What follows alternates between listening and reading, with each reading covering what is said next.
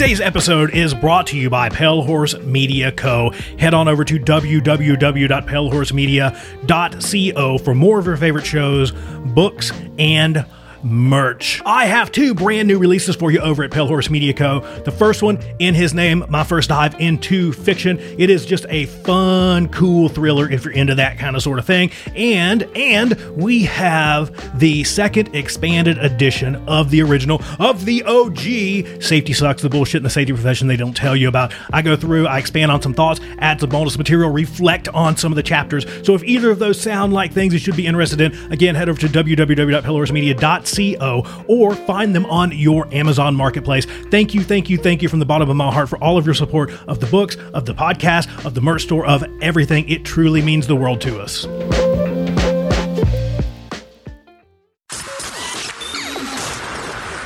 This, this, this, this show is brought to you by Safety FM. Today's episode is brought to you by Obscured, The Pursuit of Radical Self Acceptance, my second book. Go check it out at obscuredbook.com for more. Do you need a speaker for your next engagement? Hop help? Safety help? Help with learning teams? All the above? The Hop Nerd can help you do safety better. Head over to safetybetterment.com or send an email to sam at thehopnerd.com to book your time now. The 2021 calendar is filling up. So let me know. I look forward to helping you do safety better.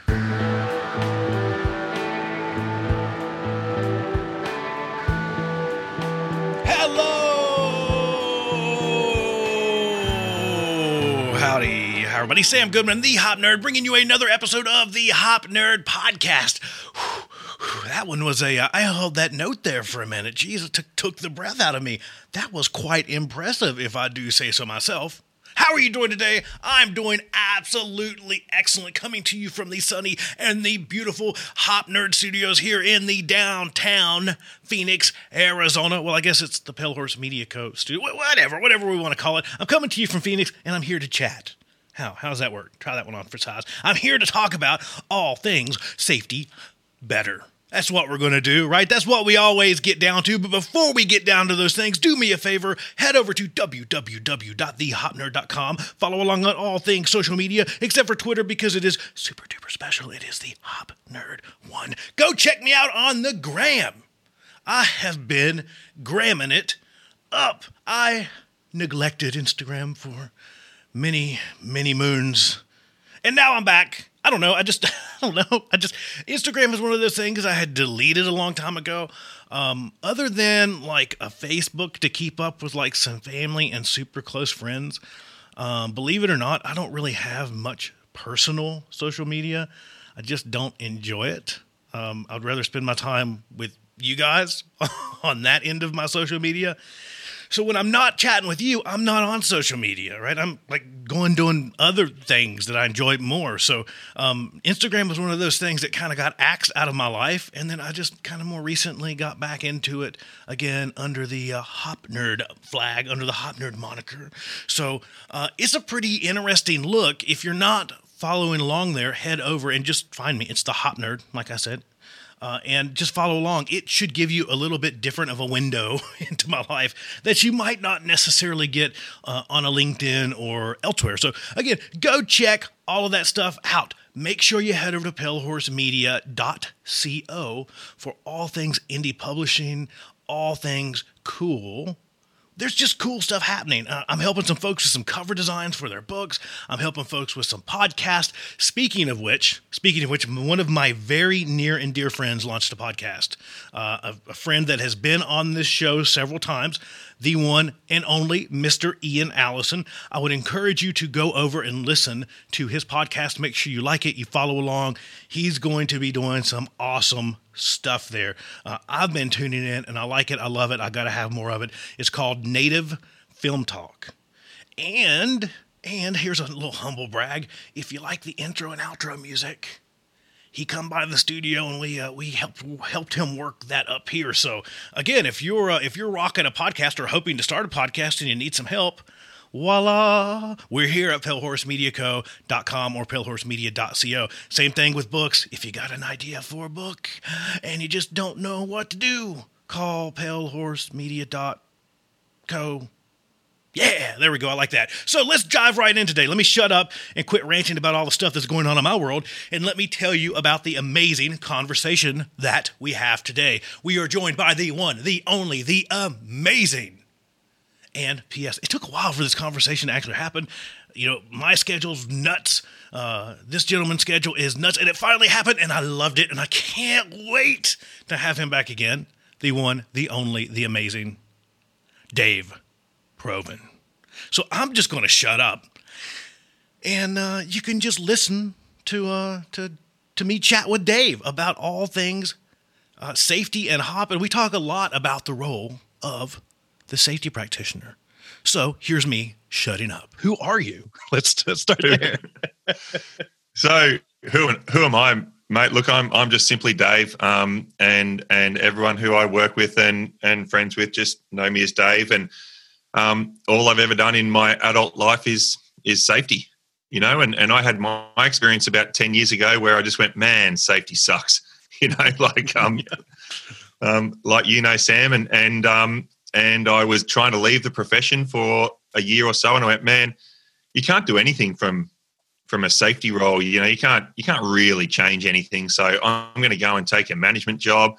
I'm going to create this awesome um, safety environment in my team and and and show the world what this case study can look like. But you know, I couldn't get a I couldn't get a real job outside of safety. No one to give me a a real management job. So I was kind of stuck there, and I thought, wow, okay, if you're if you're not part of the solution, you know, you're part of the problem. So go get a PhD, go figure out what this what this safety role looks like, and um and go from there. So that was it. That was about ten years ago, and and um, sort of that's that's been the story the last 10 years try and try and figure out what we're what we're trying to do in organizations and how to make it work. Yeah.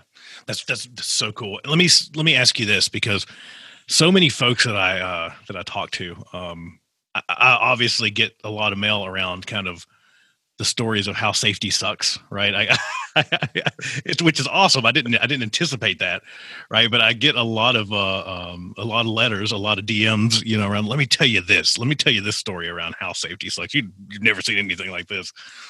What was what was some of that experience that kind of led you down that path of wanting to step away the profession because because I was there too. Like I was I was like I'm like I've got stuff in bankers boxes like ready to load stuff into my car, and I'm to the point of going. I'll live under a bridge before I do this job one, day longer, right? So what what got you to that point? Because I think it's, it's an interesting thing. Yeah, look, I don't know. I mean, I mean, one story is like you know, I had a CEO call me into his office and say like, um, you know, Dave, I, I need you to issue a policy that you know, like didn't like casual Fridays, you know, where people turn up on Fridays in their t-shirts. He goes, I need you to issue me a policy to say, you know, people can't wear thongs on on a Friday, you know, because they might, you know, trip down the stairs. Right. And I'm like, I haven't done all this work in this organization to try to make, you know, safety relevant and try to create good relationships and goodwill. To just turn around to the IT, IT department and say, "Here's a new safety policy. You can't wear your thongs." I've gone yeah. to the CEO if you don't like people wearing thongs, just tell them you're the CEO. Just tell them you don't like wear like don't like people wearing thongs. Don't try and drag the safety department into this and say like you know I want you to issue a policy that is unsafe because you might fall down the stairs. Right. Like you know that's not what the safety department's for. Yeah, you end up you end up being the enforcer, right? You yeah, like, you, you go forth with your bat and and do do do my bidding, right? Yeah, exactly it was, right. It's like, oh well, I'll get the safety department to say it because then no one will question it. And meanwhile, you know, like just dragging the safety the safety team through the mud, just trying to solve all of these things that managers are just too afraid to confront head on. Yeah, yeah, and that's that's you know when I found myself in that position, uh, a lot of it was was probably coming from a similar similar place was. um just being kind of fed up with this traditional approach. Uh, I, I, grew up in in power maintenance in the construction side of things. I grew up um, mostly working for uh, large scale contractors in in kind of the nuclear generation space, uh, and it seemed like every organization that I went to personally, um, it's like okay everybody stand in front of the zero banner and take your picture and, and sign the sign the sign this thing that says you're going to be you know a very safe person and nothing bad will happen. And then we beat and flog and tar and feather when something eventually bad does happen. Uh, and then eventually it seems like the the safety practitioner always ended up on the, the the wrong side of that beating usually when something not so great did happen right and you're going well, if i'm responsible to try to um I don't know, maybe stop everything. Maybe this isn't the right place place for me. Maybe, maybe I'm going to go somewhere else. So it was just out of out of frustration, I guess, is where I've, I kind of ended up there. Similarly, I was like, well, see y'all. Yeah, I'm going to go do something else. You know, I will gladly, yeah, look, gladly do something else. yeah, look, it's it, it, it's a hard. It's hard. I, I say to to um I, I say a lot to people that um you know, the, the, safety job, I would argue, is the hardest job in the business. You know, you need to know everything that's happening from, you know, the board and the CEO through to the front line. You're the only real function that cares how people actually do their job, like, you know, how work actually happens. And and then you've got to kind of know all the different departments, how how HR works and procurement works and engineering works and project management and IT and and all this stuff. So so you've got to kind of understand every every part of the organization and then at the end of the day, you're not actually able to make any decisions. So everything that you want to try to make happen, you've got to influence other people to to do something. So um, I, I, say to people, look, it's it, it's a hard job. It's a people job. If you're not if you if you're not the kind of person who's prepared to stand there and just bash your head against the wall, and if you're not the kind of person who just right. loves loves this sort of thing, just just meeting people and talking to people, like you're in the wrong job. Just go get a job. No offense to any of your listeners, but just go get an accounting job and sit behind sure. a, a, spreadsheet and um and just don't stress out. Yeah, you have to be willing to have that little small dent in the wall in your office somewhere where your where your head has found it several times, right? but I think you bring up something really interesting because to me, that's ultimately what kept me there was was um no, number one, I've shared this story before, but one of my friends that kind of knew that I was on the verge of running away um, actually dropped uh, one of Sidney's books on my desk. And I was like, it blew my mind at the time. It was, it was, it was the Safety Differently book, which is a horrible yep. place to start on that journey, by the way. Oh yeah, that's crazy. Not read that book to start, but it was so different from everything that I experienced up until that point, right? That it's like, okay, can actually do something differently here. I'm not saying it would be with this employer, right? I might have to leave and go somewhere else to play in this sandbox. But there's there's something happening that's different, right? We can kind of move away from some of the things that were frustrating me. Um, but to to the point that you were making there, the, the more important point, it was the people, right? It was the interactions. It was it was those relationships that I was like, I don't want to give that away. That's I, that's my favorite yeah. part about about yeah yeah a couple of, like um and that was that was kind of my experience. Like when I tried to get work outside of safety, the problem that I had was I was too senior. Like I was already like an executive manager of safety. I was reporting to a chief executive, and I was I was um, um, responsible for the whole Asia Pacific region. I had operations in China and in in Southeast Asia, and um, from a safety point of view. And then you know, if I was going to take a job in in a management job, I was going to step back like three, four levels in in the ladder and they said look you're just getting paid too much. You're too senior. You can't yeah. you can't move. So i'm like oh well that's that's an interesting dilemma to kind of have but um yeah. but i was the same. I just went so my my excuse for that was well i'm going to kind of manage manage safety on my own terms and this is mm-hmm. 20 2000 oh this is 2008 maybe 2009 manage safety on my own terms. So i just started doing things which we'd probably now say as well at, even at the time but i was unaware of all the all the literature, but um, just started doing things that was sort of really worker focused.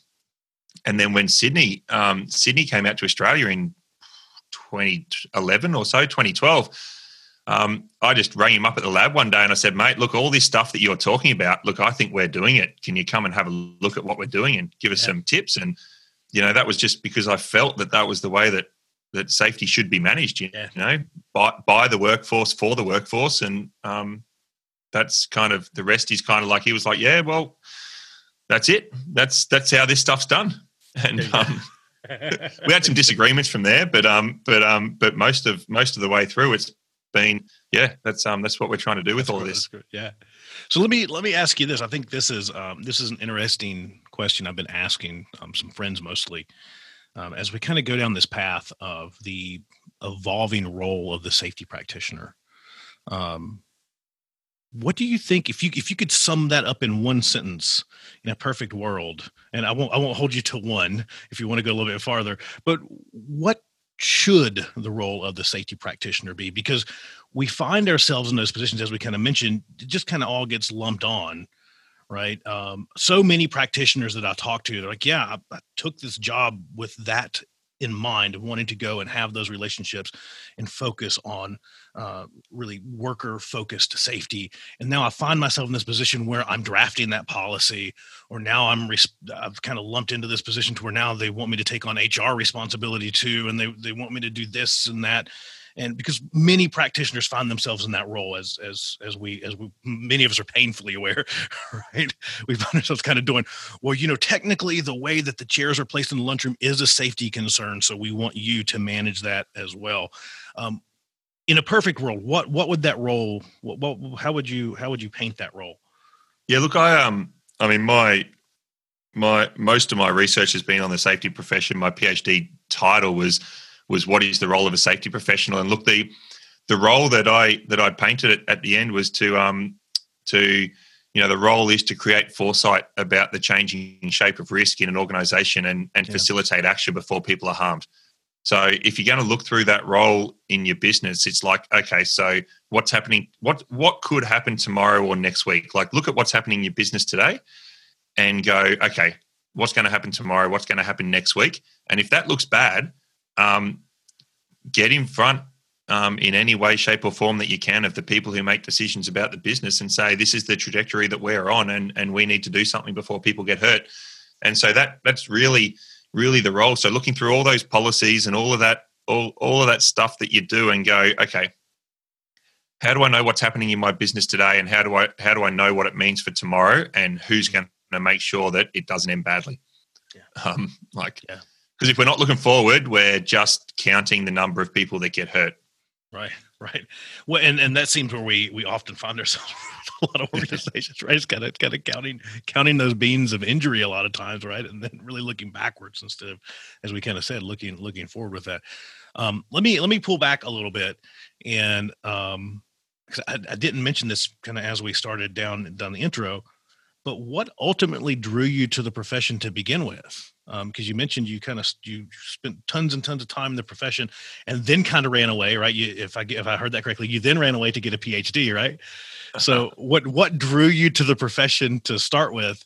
Um, what, how did you find yourself in this this wacky wonky world of of being a safety person safety look i um yeah look i stu- i stumbled in. It's like i said it's the only job i've done. I i i did a i did a psychology degree in in university or college after i left school and you know, I was just fascinated in in something that was was interesting to me. This was in the '90s, and I think at the time I dreamt of um, of just you know going to Hollywood and being a therapist and and just mm-hmm. helping helping people with um, you know with their life. And so you know that's what I was doing. And and you know my my my father's always been pretty influential on me. And he he said like um, when I there was a mandatory there was mandatory safety courses because they'd merged the psychology course with the health and safety course, and there was the, all these mandatory safety courses.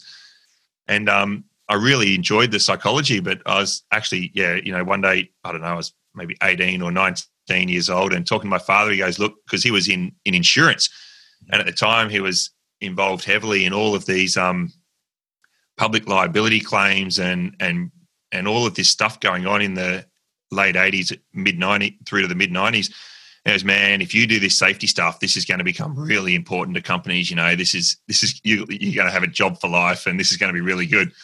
So yeah, I just ended up um, doing all of the safety studies through that program, and and walked straight out of uni into a into a really, you know, at the time was a was a well paid graduate job in a in a railway company as a yeah like um, 20 year old and um you know that was the rest is kind of history like um but you know, it was this it was this really nice mix of being interested in people and just fascinated by by people, um, being kind of an extroverted guy and um, just following fatherly advice into something that was going to be relevant in two decades' time.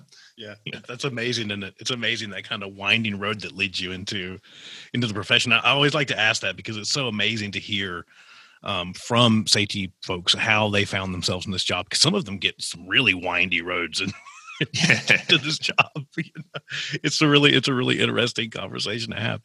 Um, as we kind of continue onto this this this kind of thought of um, role of practitioner, all of those things. I, I, where do you think the profession goes next? I guess would be would be something interesting. Um, I think to hear your stance on because um, we're seeing it evolve quite a bit, right? With a lot of changes in approaches and a lot of different changes in kind of ideologies behind safety. Uh, we're obviously seeing the role change a little bit as we kind of I don't want to say move from more traditional to more um, different approaches in, into into worker safety but where do you think the role is you know 10 15 20 years from now what what does that role look like does it even still exist in, in industry look I, I, you know i'm i'm really hopeful and and and and i and i believe that the role still exists. Um, i think the role gets more important to organizations um, and and why do i say that? So um, there's a number of practitioners who say look my role in an organization is to do myself out of a job.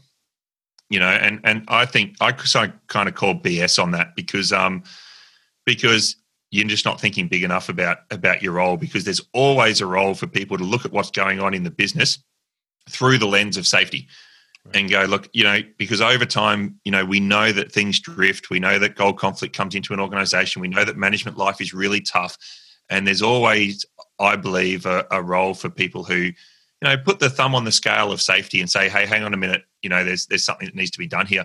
So look, I, I believe there's a role. Um, I believe we need to evolve how we contribute to organisations because I don't think the quality profession did that. So if you look at what's happened to quality management, it's like, well, um, that's largely gone outside of you know some manufacturing businesses and and healthcare and pharmaceuticals and a few others.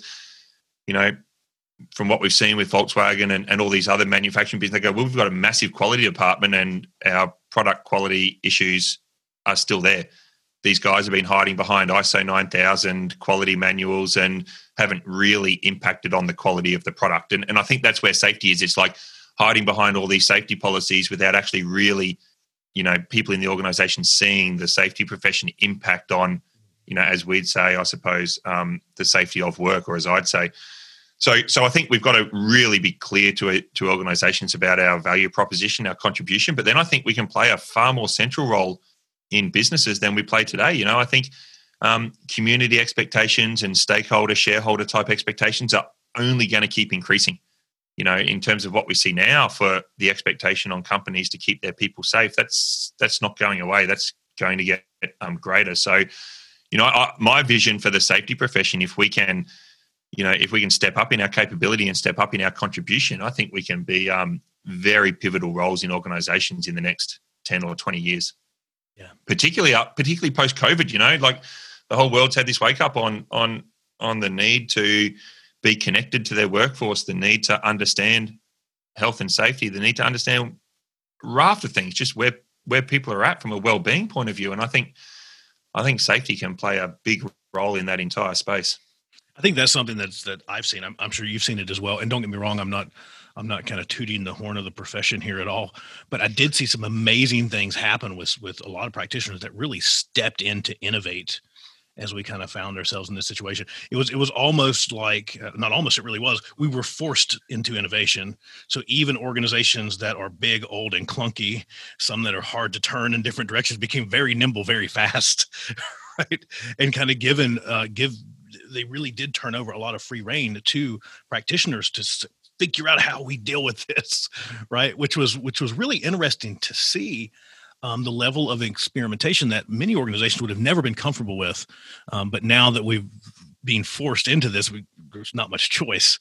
Um, what are some of the lessons you think that we learned coming out of it? Because that's one that I see is that uh, I can speak just just from the organizations that I that I come into contact with um, that it kind of opened their eyes to the need to maybe experiment a little bit more and to get a little i don't want to say loosey goosey with some of this but to to micro experiment right and to to try things and it's okay to to try and fail and and to try something and it is okay to maybe incur a failure around that and learn from it and move on and maybe it's not okay just to accept kind of um, i come from the utility industry so i always have to kind of poke a little bit uh, into this kind of wide widespread benchmarking to where we basically get in lockstep with industry and we're never willing to try anything outside of all of our peers.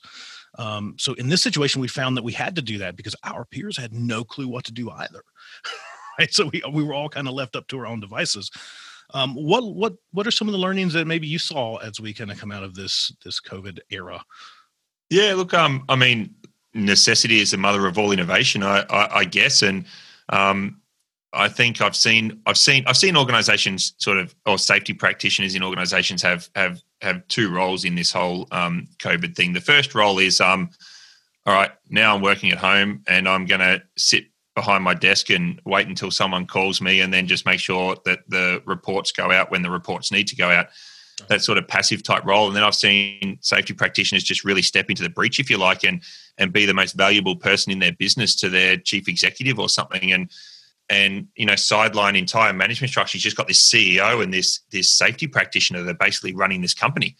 You know, like how do we, you know, how do we think about people at the center of all these decisions and how do we connect directly with the workforce and what do they need um, in their roles and and and how are we going to manage this and I think, um, like you said about micro experimenting, I think um, it's been fertile ground for safety practitioners to try different things, and, and, credit to all of those safety practitioners who've taken the opportunity to um, seed thoughts in their business and and, and little projects.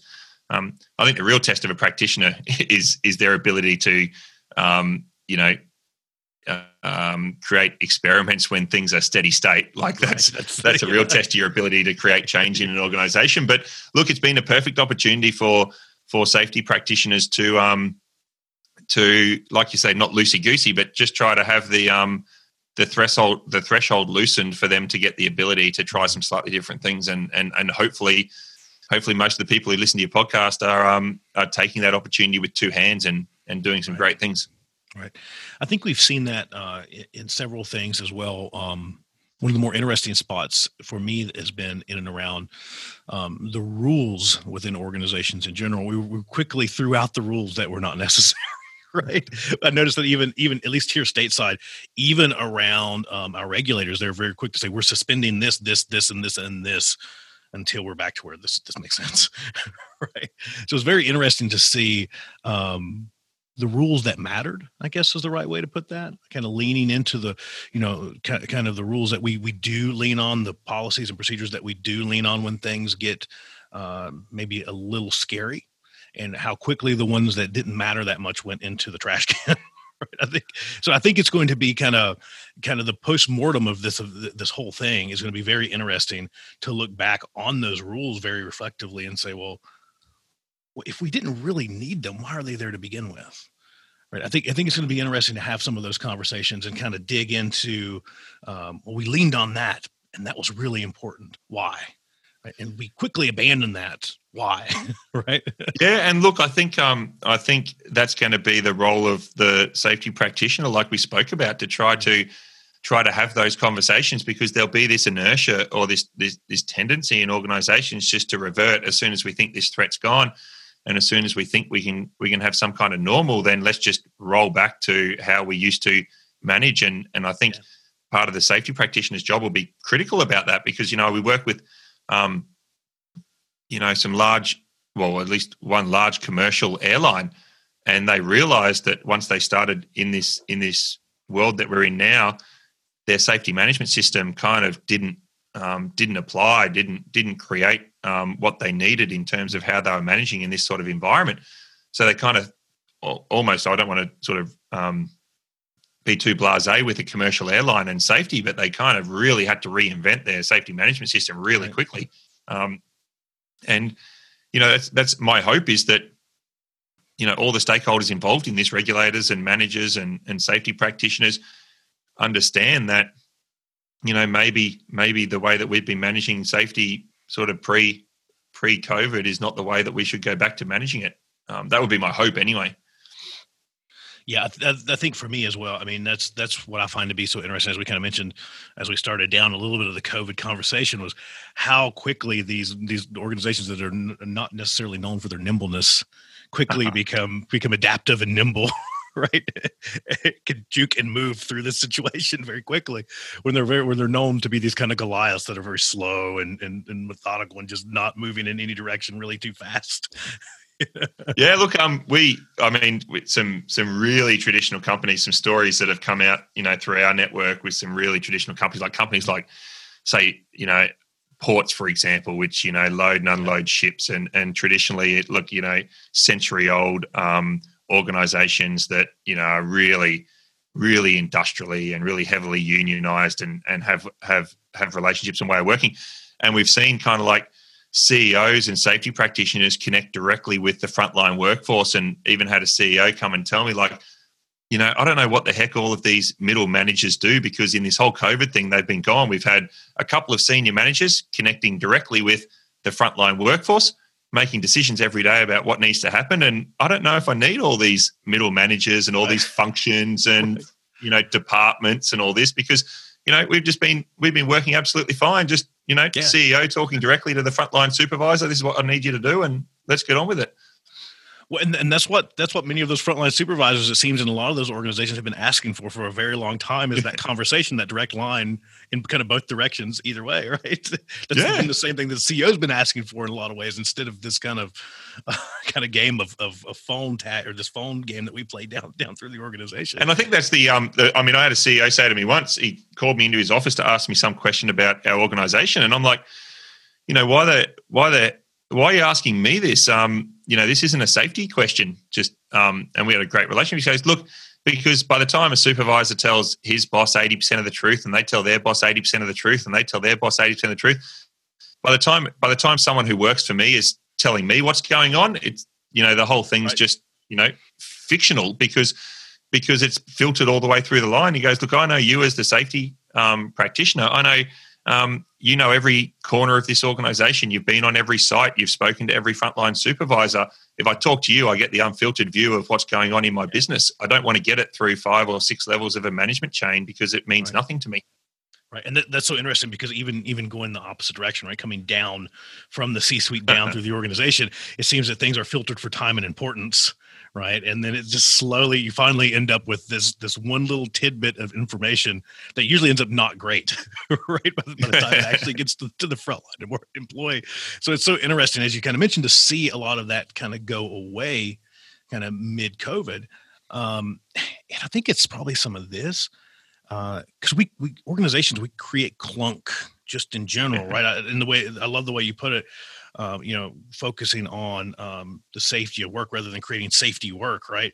And I, th- I, think we see so much of that just in organizations in general, well beyond safety, right? We, we just create clunky systems a lot of times that require a lot of just administratium in general, right? Big organizations seem to love to cling to paperwork in some form or another, some process that includes paperwork or checks of this and checks of that that are all documented and and run yep. through our legal departments and this it just ends up in this, this massive three ring binder of stuff um, so i think in a lot of those roles at least what i've personally seen around the utility space is we end up seeing a lot of managers that are managers of things rather than leaders of people right? They're they're, they're managing programs and they're managing paper yep. and they're managing the things that the organization has made important for them to manage. And they've lost sight on the fact that they need to be leading their people. But organizations kind of tuned them in that direction the demands that have been placed upon them right? Uh, but it's it's it's interesting to see that kind of disappear now that we're going well, none of that's really important right now. Put that on pause. How do we just make things work at a basic level right now? How do yeah, we stay look, operational? i mean yeah look organizations i mean that's how they work and, and i see that with um that'd be my call out to um you know the effectiveness of of a safety practitioner is that um and I see this in in in organizations with safety teams that maybe don't have the the the ability to influence you know people and the ability to influence the way that work happens. It's like well I'm sitting here at my desk I'm a safety person. What what do I have the ability to do? And if you don't have the ability to do those things okay I can write another policy or I can write another procedure and I can go to management and say I now want this form to be filled out or I now want this to be done and if that's kind of like where you're, um, if that's the only lever you've got in the business, then that's the lever that you're going to pull hard. And I think as you get in large and larger organizations, um, that becomes an obvious lever. for for for people to pull on. And, and you're right. What's happening right now is um, companies are, are just going. All that stuff isn't the most important thing at the moment, and um and and we're seeing it disappear. And no one's, you know, people aren't dying and people aren't getting hurt. So you know, are really, um, you know, I'm hoping companies and safety practitioners are, you know, are going to reflect and go, well, all that stuff didn't really change. Um, you know, it didn't, you know, it wasn't a game changer for the organization. So do we need it all back? And I think that's it. I think that's a really important conversation to have, and I'm hoping that that's maybe some of the silver lining that comes out of this for for our organization is some of that conversation, right? Is what's truly important, right? I, I don't think any of us are going to advocate to just burn rules completely out of organizations. Rules, rules, I think have a have a place in organizations. Right? As much as I want to be a complete anarchist, I, I can't go complete anarchy, right? Um, I guess I'd be more of an organizational minarchist. I guess would be, would be more of the terminology I would use. Yep. Uh, but so I think organizations kind of post COVID having that conversation, kind of as we mentioned, around you know what what what's effective, what what do we really lean on when um, when shit hits the fan? What, what, do we really lean on? What what's there that's really important to us and, and what's not so important?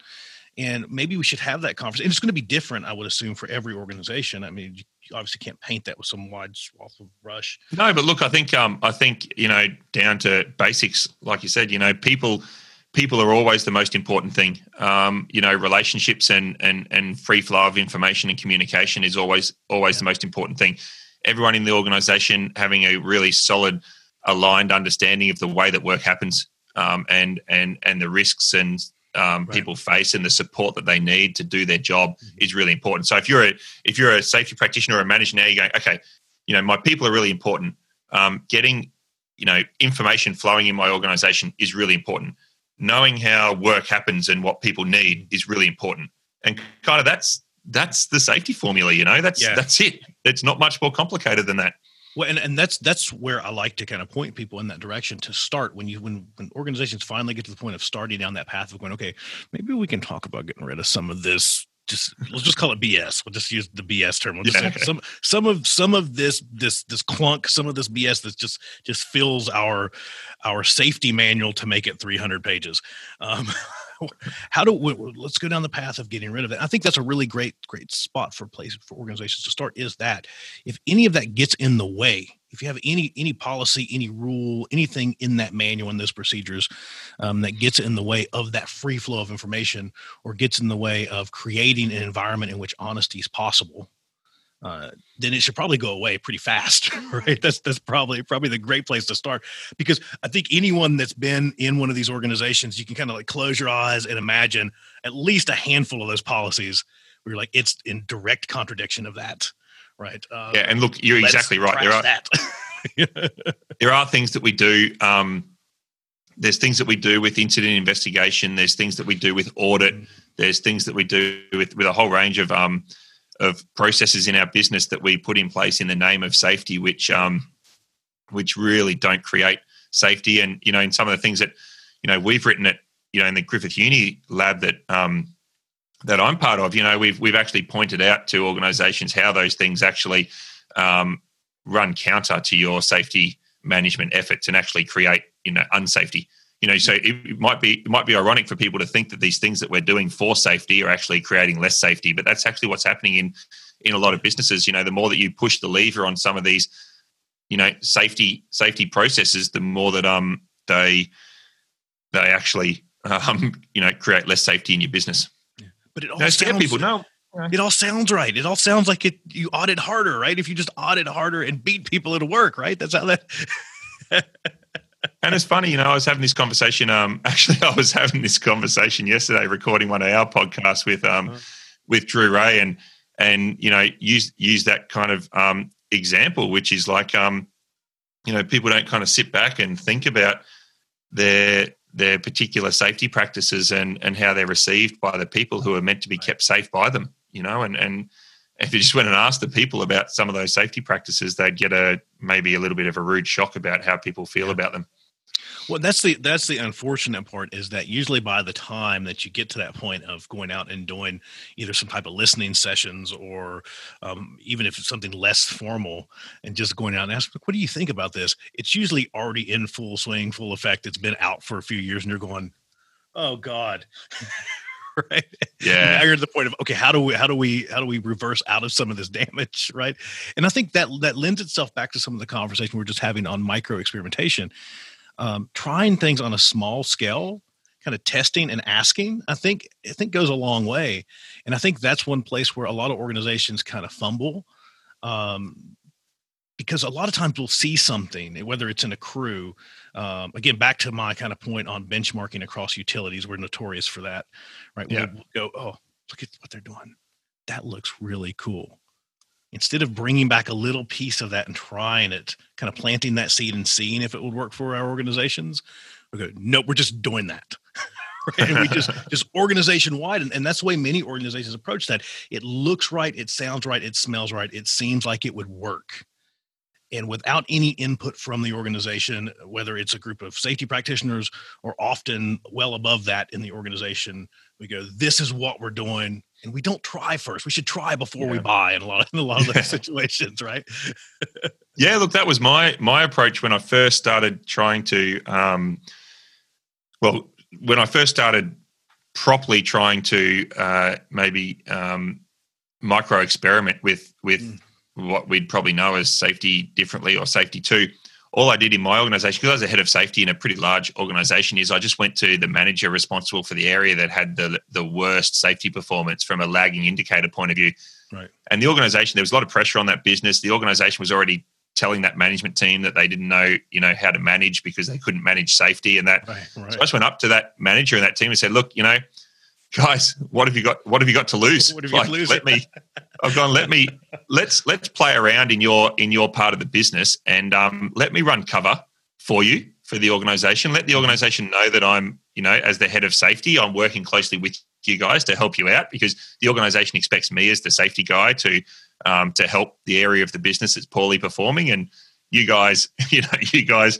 Um, You're so, so that's the advice. You know, if you're a practitioner, you want to micro experiment, find, you know, this is sound from an organizational, find the parts of your organization that the organization thinks is a basket case when it comes to um, safety.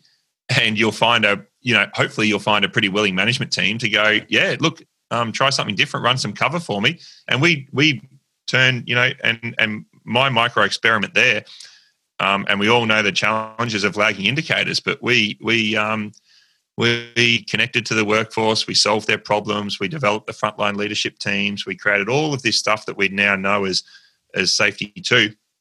And over a couple of years, they went from you know the the worst performing part of the business from a lagging indicator to the best performing, not only um, within the organisation but within their industry globally in what they did. And so then you go, okay, well, well, then you know, so then you've got license from there. That's the that's the ultimate micro experiment because then you got license to go, okay, let's roll this through the business, and and and then we end up, you know, the work I was doing ended up in the first Safety Differently documentary that Sidney Dekker produced, Yeah. and and that was you know that was it. But it all started with a micro experiment, you know, and and and just finding part of the organisation that was willing. Yeah, I, love that. That's so awesome. And what's what's just great about that because you're you're getting to play in that that much smaller sandbox, and you you can you can quickly say, okay, okay, that doesn't work, or this is great, and we can move this bit around, and we can rather than failing on that large organizational scale, right? And then as a practitioner, losing potentially losing a ton of credibility or maybe even a job. Right, we, we have the opportunity to kind of kind of seek out how that plays out in our organization on that that smaller scale because it, it is it is wacky to see that. Again utilities are notorious for that to just go that looks great cookie cutter that into our organization and everything will be fine. And some of that has to do with with we're kind of i think uh, in my opinion um, i think a lot of organizations looking for that easy button to kind of slam the easy button and go just just paste that in paste this set of tools in paste that set of tools in and then everything's fine we don't have to worry about any of the the stuff behind Yeah. those things if we just put this new program in or this new thing in Yeah, look, Um, yeah, yeah, I agree. Look, organisational scale change is um is really hard. It's probably next to impossible from a safety practitioner's kind of seat. And you know, I think a couple of utility organisations have have have tried that. Um, and um, I think you see that the, the challenges with doing that. So, someone in in your part of the woods, you know, it's sort of associated with um with uh, utilities like someone like Beth Lay at Lewis Tree there in the US. Like they've done some amazing stuff organizational wide, but they're really coming at it top down, and um and it's slow. It's it's hard, and you might be familiar with someone like um I know you've had uh, Steve Harvey and Tony McConaughey on the pod, and um and from you know a business in Australia, a, a water utility business, and they started top down, and they've been at it for a couple of years, but if you're trying to manage everything that can, can come up with an organizational kind of scale of change, it's really hard to make progress. Um, yeah. So yeah. I think I think something more organic and something more um, more targeted is going to yield quicker. And, and that's that's that's the interesting part that I found, um, at least in the utility space. It seems like those kind of initiatives almost start as this organic grassroots almost as like almost I, I don't want to sound uh, I don't want to sound bad when I say this or folks take this the wrong way, but it almost starts as like a frontline guerrilla style resistance within the organization. That's like we're doing things differently. You'll find that leader that's tired and fed up. Maybe maybe they're not in the rears in the organization, but they're just done. Right? They're just done, kind of in the same space as we mentioned as practitioners. Yeah. We're like done. they're, they're done. They they they just had that feeling of okay, this is stupid. We need to do something different. And when you finally kind of come across that that manager or leader that's willing to just kind of risk it, and and kind of go forth with almost this guerrilla warfare style of, of front frontline yeah. change in their own organization. Because in utilities, you know, you're going to have you're going to have this location here, this location there, this power plant, this that, this the other thing. So you have all these little small scale cultures throughout the organization right? So you finally find one that's like we're doing it different. And as you kind of said in, in your in your example, it, it, aligns very very much with with kind of my experiences. You'll see that change, and then all of a sudden, everyone takes notice. We kind of go, "Oh, well, we didn't expect that to happen, right? Yeah. And then you almost start on both ends, which which I, know we do, we don't have those conversations a lot of times, but you know we almost, uh, at least in the utility space that I've seen, it almost has, has been driven from from both ends. You clearly have to have to work on some some stuff in the C-suite. You you clearly have to. I mean, that's going to be the ultimate direction of the organization, right? I mean, they're ultimately going to put the foot down and go, absolutely not, or for sure, right? So you you clearly have to work there. But I've I've seen so much of that change. I think in the utility world come from getting into trying to target the underlying assumptions and really focus on those things in the organization, right? Because a lot of times we'll see we'll change a values poster and put it on the wall. We'll paste in some human performance tools yeah. and and say, well, this will eliminate errors in our organization. yeah. and then we'll throw some other stuff out there.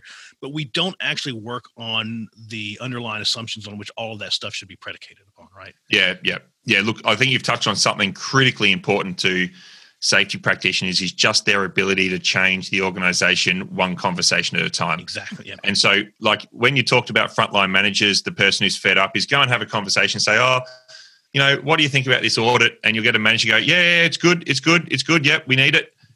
Ah, yeah. And what do you really think door. about? Then they what do you, shut what, their door and tell you the real conversation. Right? And then, what do you really think about this audit, man? Just tell me what you really think, and then you'll get you'll get the picture, and and you go, man, look, I'm with you, I'm with you. So how do we how do we change this? And and I think what you're talking about in terms of like the organization's underlying assumptions, um, and it's you know everything from how do we create safety and how do accidents get caused and what happens and mm-hmm. and you know people you know the safety practitioner people should feel like that the organization looks to them for like how they talk about safety and how they understand safety and the conversations they have you know should shape the way that the organization um, thinks about about safety. So every single word that comes out of a safety professional's or practitioner's mouth is critically important to yeah. shaping the organization. If they're just joining in the the conversation about, oh yeah, this worker messed up, then that's a lost opportunity to have a conversation sure. with the business about about work and the challenges of work and, and everything like that. So,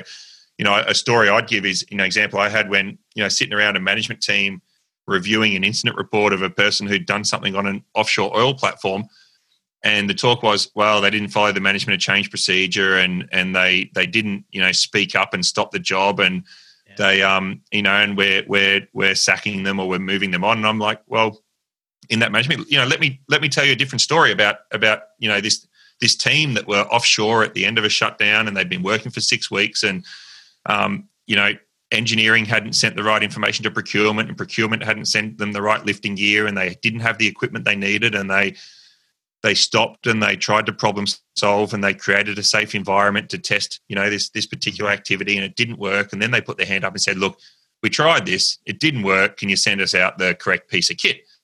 Perfect. Absolutely perfect way you want your organization to run.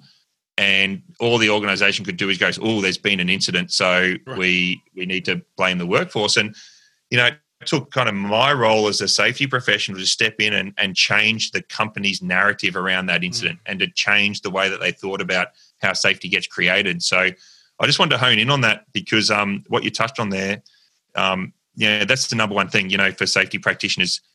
Everything that comes out of your mouth in relation to safety will shape the way the company thinks about safety. Absolutely. I, th- I think you can you have a, a massive opportunity to help set the tone in the organization right? I think you have a massive opportunity, and I shared that with someone the other day uh, because in in, uh, in, kind of my normal nine to five day job, when when we had went through this this kind of thing of going, okay, we're ready, we we want to, we're gonna we're gonna go in this direction now. Um, a lot of what led up to that was was several practitioners just not shutting up. right get to that point when, when you're tasked you know as we all kind of find ourselves in that in that situation as, as a safety person would you like to give a message Absolutely. I've got a great message.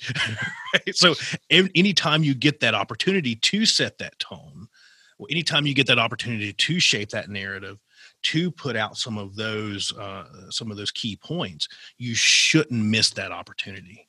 Yeah, right? you, you, you, you know, and I get it, I get it. But you know, if you're given that opportunity to speak in front of the executives in your organization, you probably shouldn't go up and talk to them about heat stress awareness, right? Let's let let's let's set the tone now. Let's go have that. Let's go have that conversation, right? I yeah, and look, uh, you, great opportunities.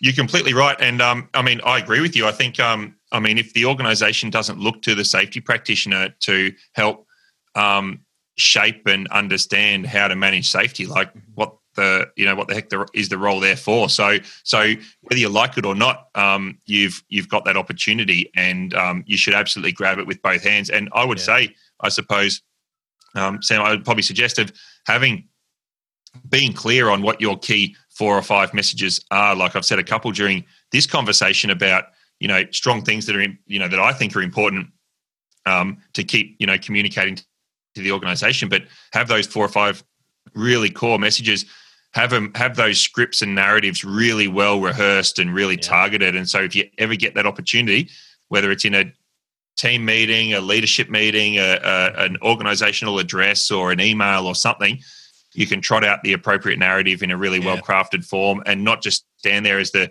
safety practitioner when a ceo throws to you and you go oh no i've got uh, nothing uh, else to say yeah, get that. Uh, yeah, uh, uh, uh. yeah, exactly. I, I, I had a, uh, I had an old, uh, an, an old time leader that always hounded us, and it was one of the best things ever, though, in the kind of the long run, to always have your elevator pitch ready, right? To yeah. always have it ready. And as a safety practitioner, you should, right? Because you, you don't know when you're going to have that opportunity, right? You, you might have that opportunity uh, to, to, to change, a, to change a mind very quickly.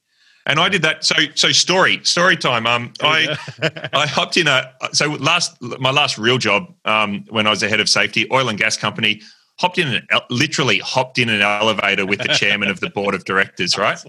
And um, just the two of us. And um, and he looked at me and he said, "How's our recordable injury rate going?" And I just went, "Man, you're the chairman of the board. I'm the head of safety. We're running an oil and gas company. Of all the conversations that we could have in the next 30 seconds, why? And I just I said, why have you asked me about our injury rate?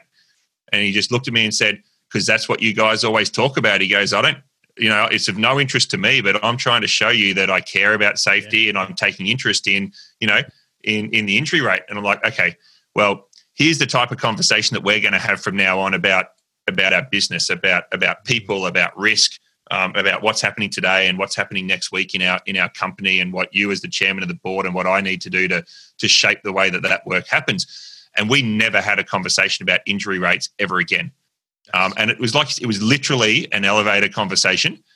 Um, that So cool. you know that, that happened, and, and that's just that, that's it. You know, if you missed that opportunity, if I had said our, our our rate is one point five and it's down from one point six last month, Mm-hmm. he would have walked out the elevator shaking his head, going, "Oh, geez, those safety people! Like, what what the heck does one point six mean?" More of the Like, same. you know, and I would have walked off. I would have walked off shaking my head, going, "You know, why did the chairman ask me about injury rates again? Surely they don't understand safety." So just have the conversation. Be prepared to have it, and if you get an opportunity, just kick the door down and have the conversation.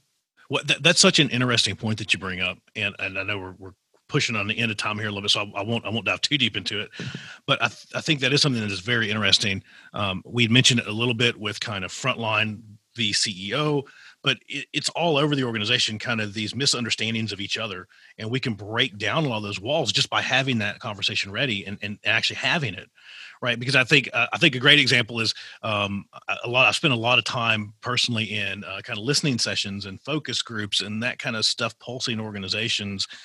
And you get this this this wildly different view and even pulsing ceos of organizations and they get this kind of view of the front line as just kind of sitting in the break room with their feet up you know just hanging out wasting company time you know and then you talk to the front line, they kind of have this image of the CEO on the 20th floor with their feet on their desk, sipping scotch, you know, putting putting golf balls into a cup, you know, you know, type of thing.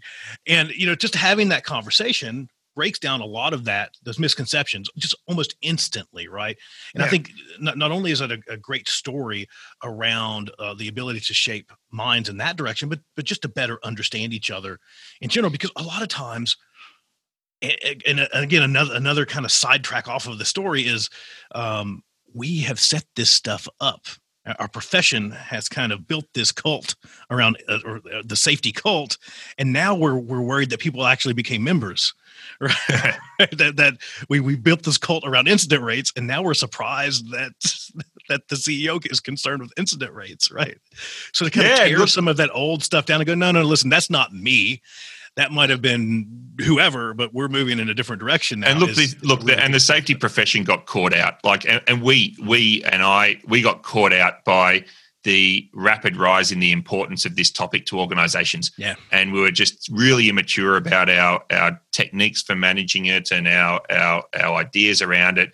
And and companies went, okay, now we want to get serious about safety, and we just weren't ready for to help our companies get get serious about it. It's a bit like the you know the the Elon Musk of of safety, you know, which is like um, companies suddenly said we want to do this in ten years, and then they look back at their safety department, and the safety department's gone, looked at their forms and their processes, and went, oh, actually.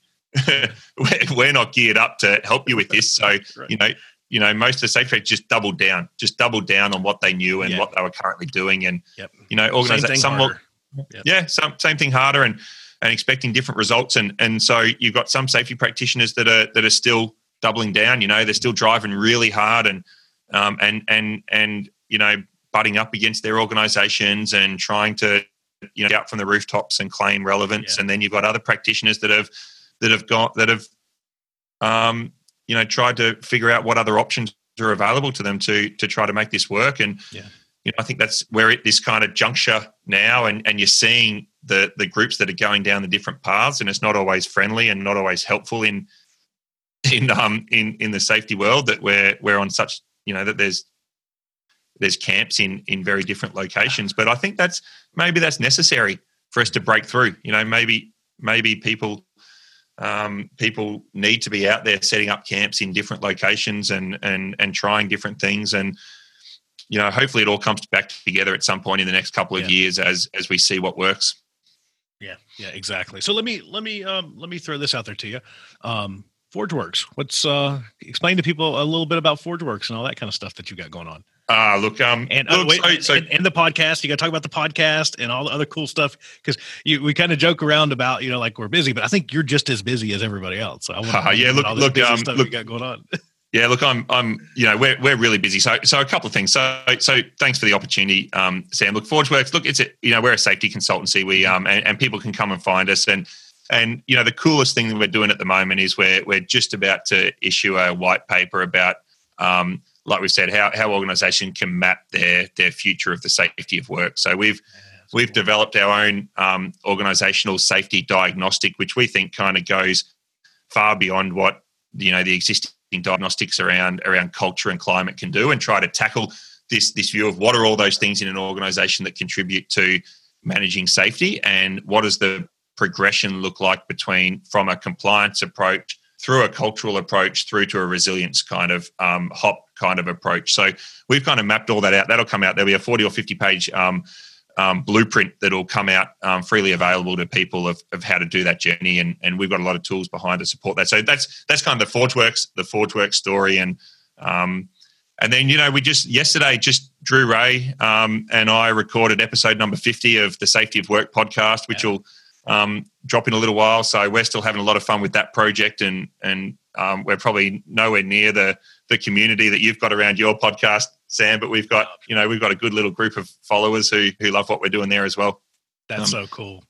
And then the most exciting, the thing that I'm probably most excited about is um, what what you might have seen, or some of your listeners might have seen, um, in relation to Safety Futures, which is this this this brand that we've launched, mm-hmm. um, and we've you know what what I've done and is um, is written a 12 week boot camp for safety professionals, and we're calling it Advanced cool. Safety Professional Practice. And it's like come come and join me for 12 weeks, and we're going to give you all of the core capabilities that you need to really be effective in your role. So they're going to come along, they're going to get you know the content, the coaching, and um, and the workplace based activities. Is go into your job and do these 20 or 25 things in the next 12 weeks.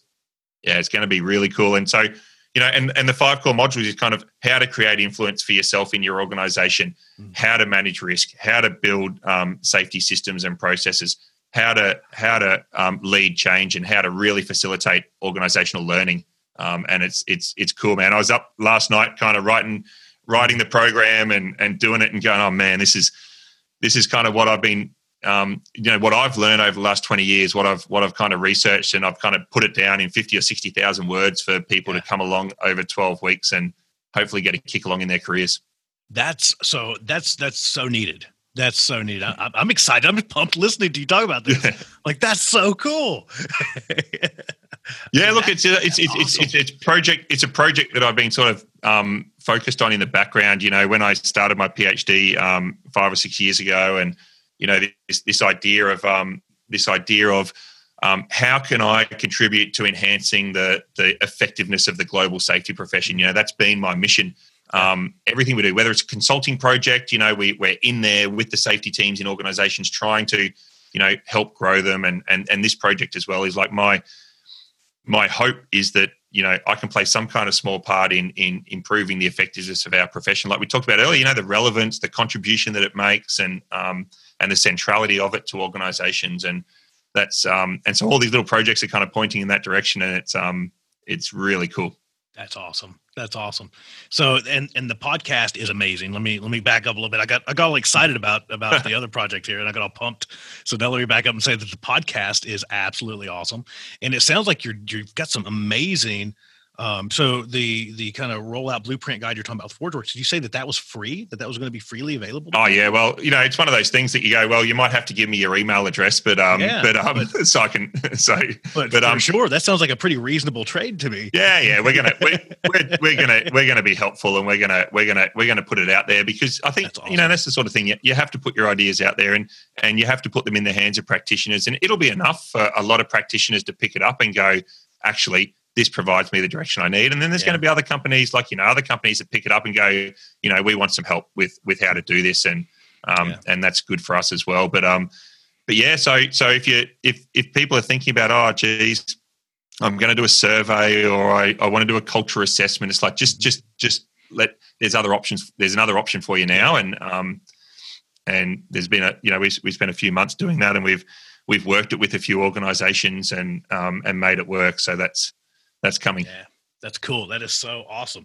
So, how can, uh, in addition to all of that stuff, how can people get a hold of you? Where, where can they find you? Is there any one eight hundred get a hold of you? Anything like that? look, um, look. Judging by the amount of people who um, who contact me to help me out with my finances, um, it's it's yeah. really really easy to find me. Um, but probably the the simplest way for people to get in touch is um is just um is is just hit me up on LinkedIn you know, and I'll I'll I'll, I'll eventually message you back, um, hopefully pretty quickly. And um, there's there's plenty of other channels, but that's the easiest way for people to find me. Gotcha. So let me let me ask you this because I always have to ask because we're, we're right at the end. Um, any I don't know how this happened, but any final words, any any last words that you would like to share with, uh, in particular, safety practitioners? That, that's a ton of my audience, are, are safety practitioners. Um, anything, any just pro tip, any advice, anything that's on your heart that you would like to share with them, just whatever, any, anything that's on your mind that you'd like to put in the ear of safety practitioners put, out there. Put in the ear a couple of um, a couple of key tips, I suppose, is um, you have to create space in your role. So um, get the space to think, get the space to connect with people in your business. So don't don't judge your, your success by how full your calendar is, but actually judge your mm-hmm. success by whether or not you can create, you know, fifty percent of your time to um, to go after the things that are important to you. Um, focus on the safety of work, not all the safety work stuff that you're doing. Um, and I suppose you know credit to yourself, Sam. Just um, you know, be more of yourself every day at work. You know, don't try and think about how does the organisation want me to be a safety practitioner. Just how do I want to be a safety practitioner um, or safety professional, and um, and and go forward with that. Awesome. That's yeah, spot on. I nothing to add. I love it. Perfect. well, thank you for coming on, my friend. Cool, man. Thank you. Thank you. I like it. I love it. I just got to have more of it. Exactly. How much fun was that conversation? I have to tell you, um, I am so happy uh, that I finally had the opportunity to connect with Dave. It's been a long time coming. it really has. Um, it, schedules have just not uh, not been conducive to this happening yet. And they finally have it, and I'm so excited. The stars finally aligned, and we finally got to have this conversation. And I look forward to doing it again.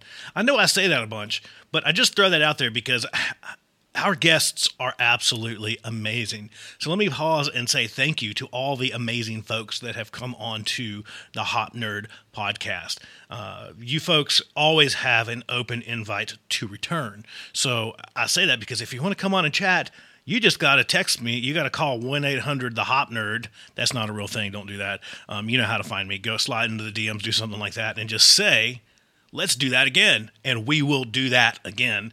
Uh, same thing for everyone else out there, if you know somebody that we should have on, let me know.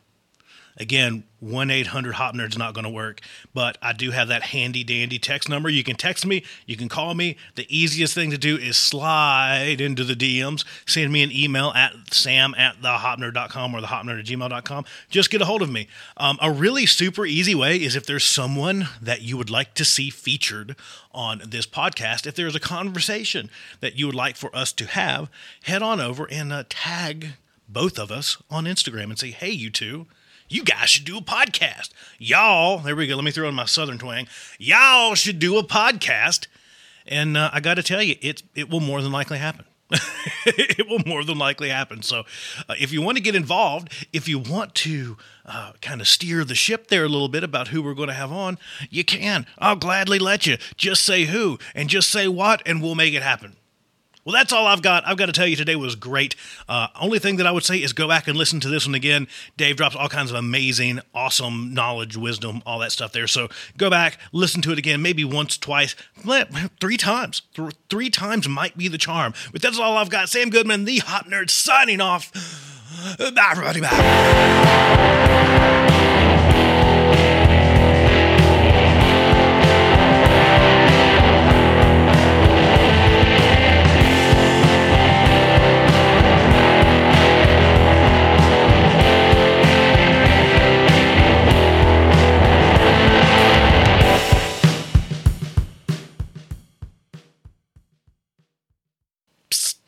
Hey, you. Yeah, you. I've got a question for you. Sam Goodman here, founder, Hop University, founder, the Hop Nerd Podcast, co founder, Project Visible, all that kind of stuff. You guys know everything to do. I don't know why I'm saying this. But more importantly, I'm the founder of Pale Horse Media Co.